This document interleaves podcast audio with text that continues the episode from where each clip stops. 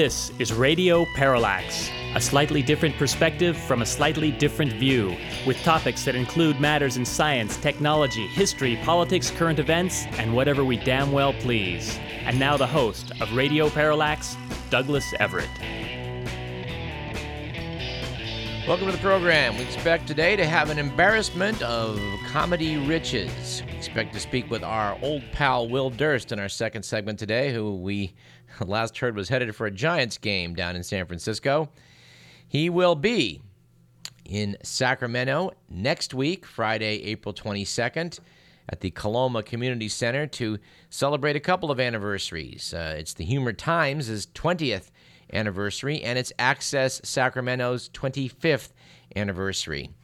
We have had uh, James Israel, the editor of the Humor Times, on this program more than once. It's certainly a, uh, funny, worthy effort, and uh, we have Will Durst to share. He appears on this program on a weekly basis, delivering his commentaries, and um, sometime later, those of a literary bent can read uh, the same effort in the Humor Times.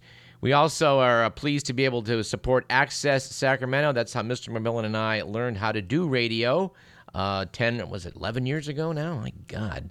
Shane Carpenter down there showed us how to do what you need to do to, uh, to put one of these uh, shows together. And uh, that was a, a, prequel to us getting on here to, to, KDVS and, of course, KZFR, where we're rebroadcast every week.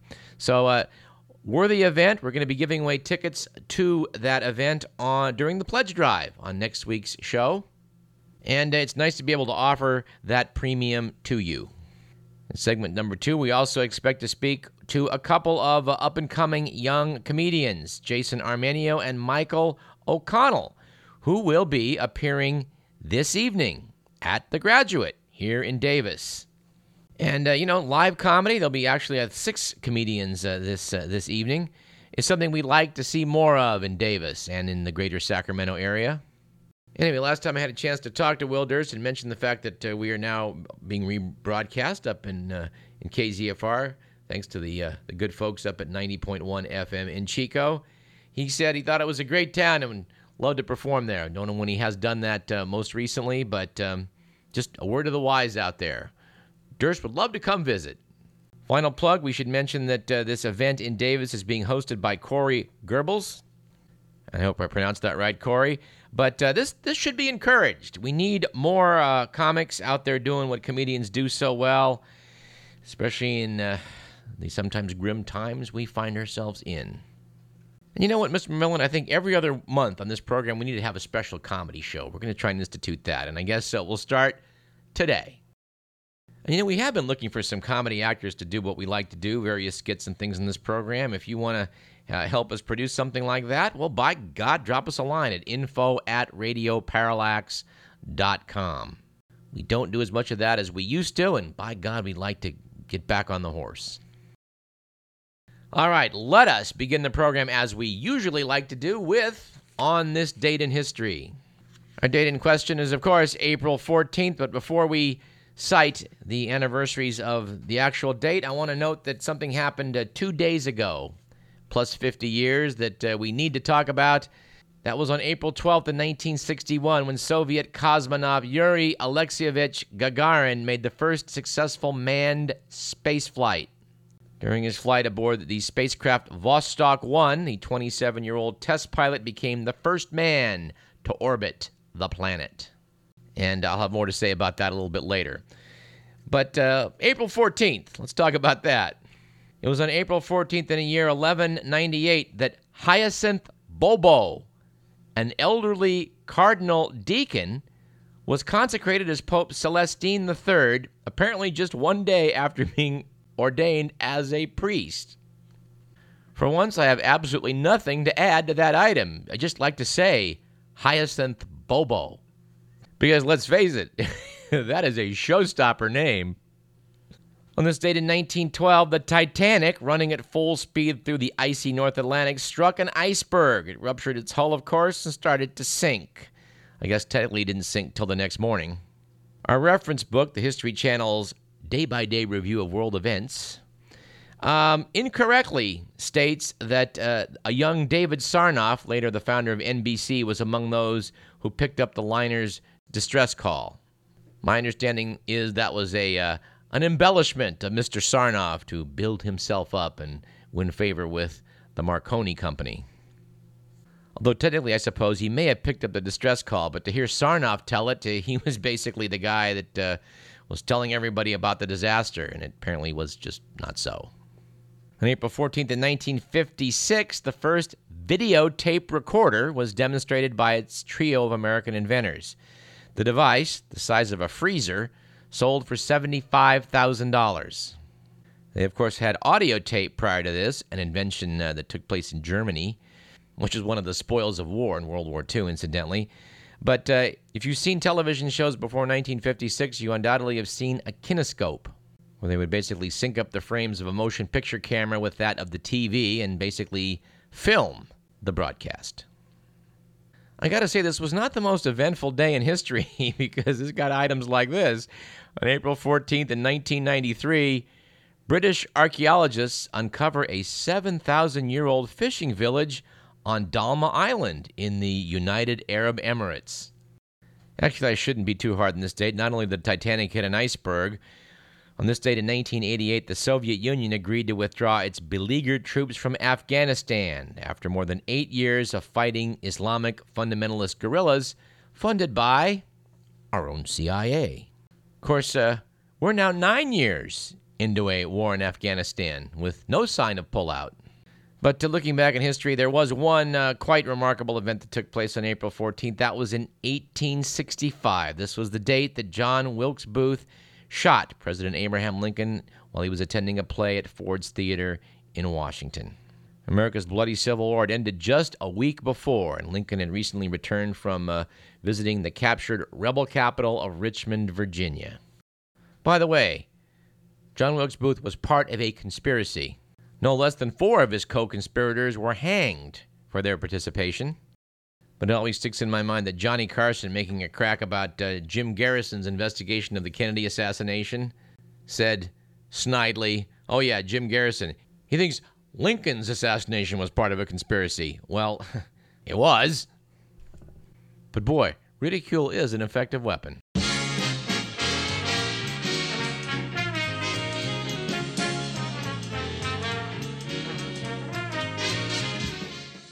Our quote of the day comes from New Scientist magazine, which remarked, in part due to the hysteria about the so called nuclear catastrophe in Japan, that we have more to fear from climate change than nuclear power.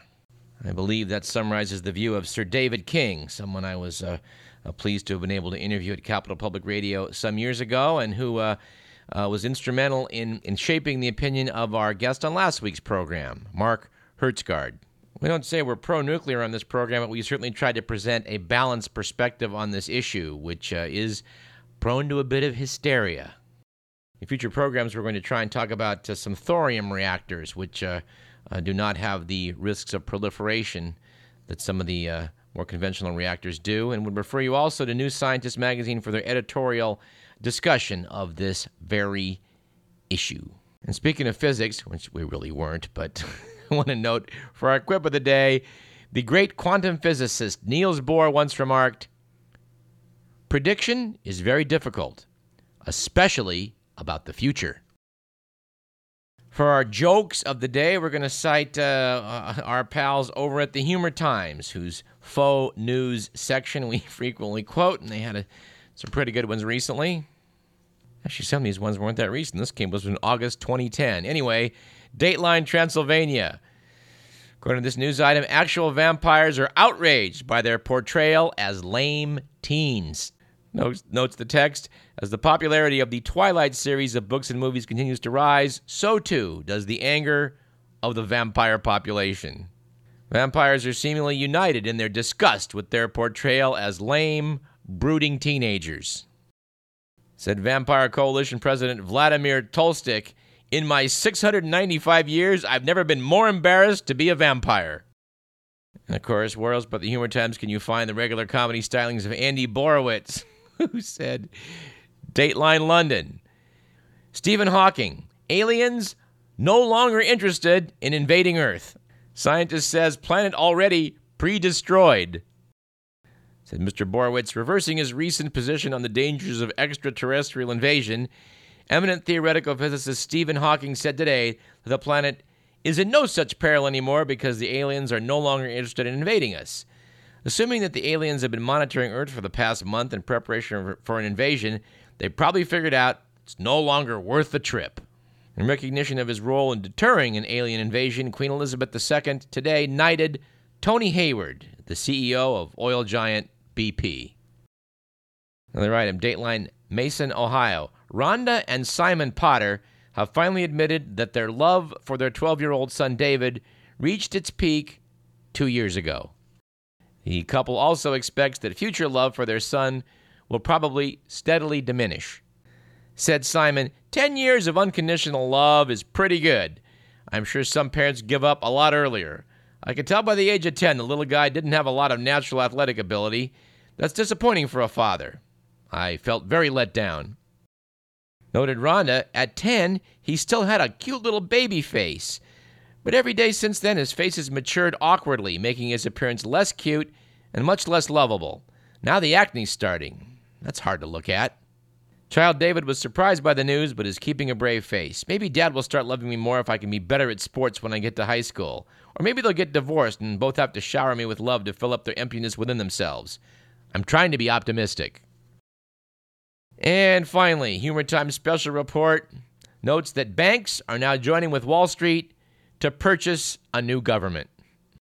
Article quotes Goldman Sachs CEO Gerald Corrigan saying, We recognize that things just get old and break down after a while, and rather than continue to, to pour hundreds of millions into a bad product, we're business savvy enough to know that we need to roll out a brand new model. We've been running uh, former CEOs for all the top posts like governors, etc., he said, but it's a messy process that's taking too long. We need action now. America trusts business, and they'll be happy with the new arrangement. I guarantee it. And we can back that up enforcement wise with our new security team like Blackwater, which will replace both the Army and police. Our stat of the day the Japanese nuclear disaster apparently has had a little impact on Americans' views of nuclear power. 58% of Americans say nuclear power plants in the U.S. are safe, down just 2% from 2009.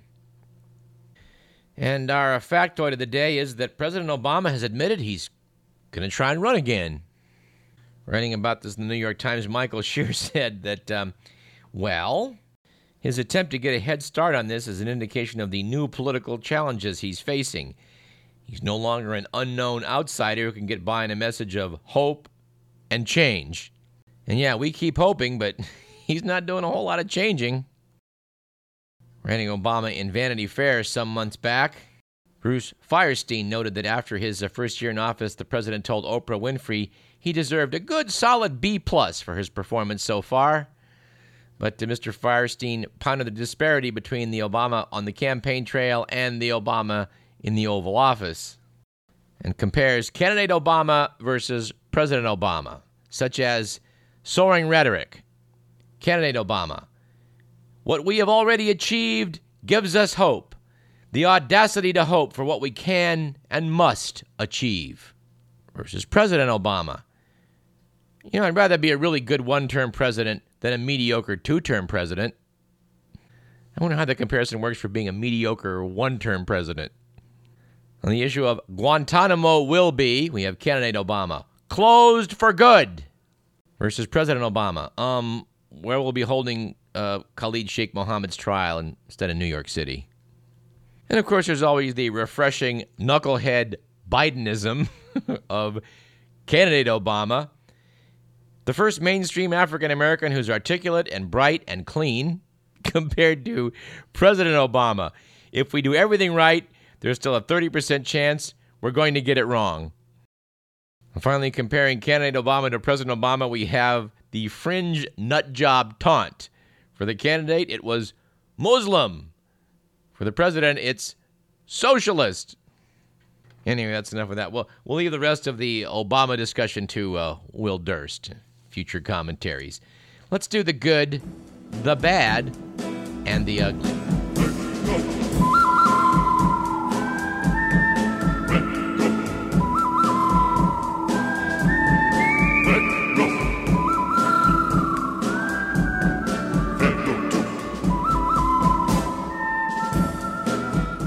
According to the Week magazine, it was a good week last week for shamelessness. With the news that Rutgers University announced it was paying Nicole Snooki Polizzi $32,000 to speak to a student group. New Jersey's largest university admitted that it paid the star of the hit reality show Jersey Shore 2000 more than it's paying Nobel Prize winning author Toni Morrison to deliver the school's commencement address. Said a spokesman for the university, the students canvassed for whom they wanted here and had the funds available. Snooki is perhaps best known for her advice to students, which is study hard, but party hardier. And I, am sure they couldn't be prouder at Rutgers. It was unfortunately a bad week last week for transparency after President Obama accepted an award for supporting government transparency at a private ceremony from which the media and public were excluded. Finally, it was an ugly week last week for Justice Antonin Scalia, who was ticketed by U.S. Park Police after a four car fender bender which he caused. Evidently, Scalia, age 75, was driving his car to work at the time of the accident, according to court spokeswoman Kathy Arberg. He was on the bench when court's morning session began at 10 a.m., but police said his car collided with a vehicle in front of him, triggering a chain reaction. Park Police Sergeant David Schlosser said Scalia received a ticket for following too closely. According to the Washington Post, the justice can pay the $70 fine and $20 assessment or contest the ticket in court.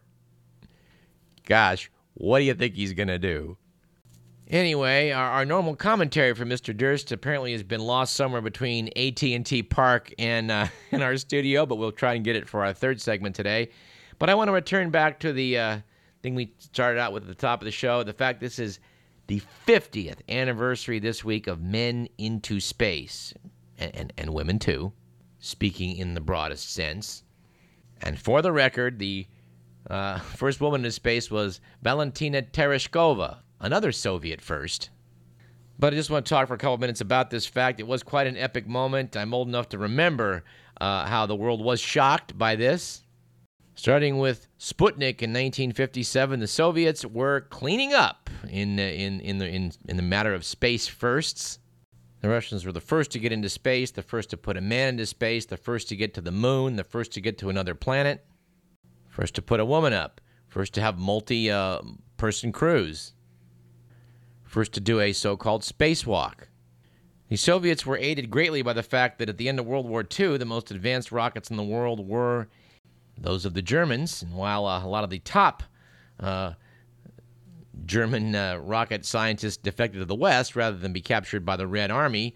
Uh, it turns out that you know that most of the people working at the facility were in fact captured by the Russians, who benefited greatly from the fact that they also captured the German records and in particular had some drawings of the V2 and uh, and, and the hardware right on site.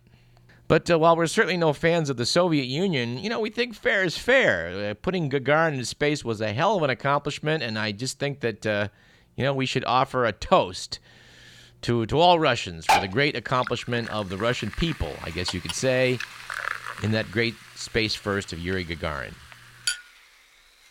was curious for me to have received an email uh, this very morning from a friend of mine I met in Siberia a couple years back when I was uh, chasing eclipses. My friend Yulia wrote to say she was enjoying uh, her being a university student in Denmark. I wrote her back to say it's wonderful that you're enjoying uh, Western Europe, and for me, there's a bit of extra pleasure to hear from a Russian friend on the 50th anniversary of Yuri Gagarin. I remember the space race, and everyone, everyone, of course, remembers the Cold War. And it's nice to know that the world does make progress. I said I offer a toast to all Russians for Gagarin. It was quite a spectacular thing. But in reading about this, uh, it was no, I had to note that uh, people always want to put a spin on it. Apparently, the Vostok uh, 1 spacecraft was, was spherical, so they didn't have to worry about how it would re enter. I'd like to know more about that. One website I, I, read talked about how, well, it wasn't, they didn't really get a man up into space and back because there was no way they could land that thing, and Gagarin had to bail out when they were like up 15,000 feet up or whatever. I'm sorry, it still counts. Oh, it is rather hilarious. I once read that uh, you know, Gagarin came down in a general vicinity, and there was some imprecision of where he would land. But of course, being that the USSR covered one sixth of the Earth's land surface, they did have a lot of leeway. My understanding, when Gagarin did uh, land on the parachute, he started looking around for someone to, uh, to in essence, uh, tell the authorities I'm back. He apparently came down as some peasants said, "Where did you come from?" And he said, "Space." You know, we really need to talk about that at greater length, maybe uh, sometime next month. Looking back at this, but uh, we've we've bagged on National Review Online. It seems to get quoted in the Week magazine, even though it generally presents this incredibly wacky perspective. And of course, on this event, we'd be disappointed if they didn't have an appropriately insane viewpoint, which is as follows. I think I'll just quote. The Soviet Union held up his mission, the first manned flight into space, as a major Cold War propaganda coup, portraying it as a glitch free triumph of communist ideology. However, a new book published on the eve of the 50th anniversary of Gagarin's famous flight has revealed that scientists twice miscalculated where he would land, which is why there was no one there to meet him when he finally touched down 500 miles south of Moscow.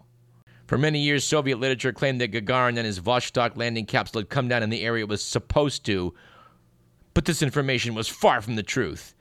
Soviet space planners had been expecting to land almost 250 miles further to the south. Therefore, the first thing he had to do after landing was set off to look for people and communicated so he could tell the leadership where he was. Oh, please. You know, what can you say for an organization founded by William F. Buckley, a man who literally worked under Watergate burglar E. Howard Hunt at the Mexico City Embassy back in the 1950s? But I had to laugh at some of the responses people made to this uh, this purple prose on National Review Online. Apparently, a man nicknamed Bolsheviks Koshki said, Wait till they find out Reagan was standing on the wrong side of the wall when he made that famous tear down this wall speech. Someone named Yuri wrote to say, Pretty stupid nitpicking. Makes me ashamed to admit I read National Review Online. And someone named Small Gov sounded off saying, Sorry, one thing I can't stand is revisionist history. When it comes to first man in space, we've got to acknowledge the Soviets did it first and just deal with it. The USSR eventually collapsed due to its socialism and dictatorship, but they were flying high in the early 60s. As Ed Harris said as John Glenn in The Right Stuff, we've just got to admit those Russian guys beat the pants off us and move on. I mean, we agree. Fair is fair. Let's play some appropriate Soviet music, Mr. McMillan. Take a break. We'll come back and have some fun with comedians. You're listening to Radio Parallax. I'm Douglas Everett.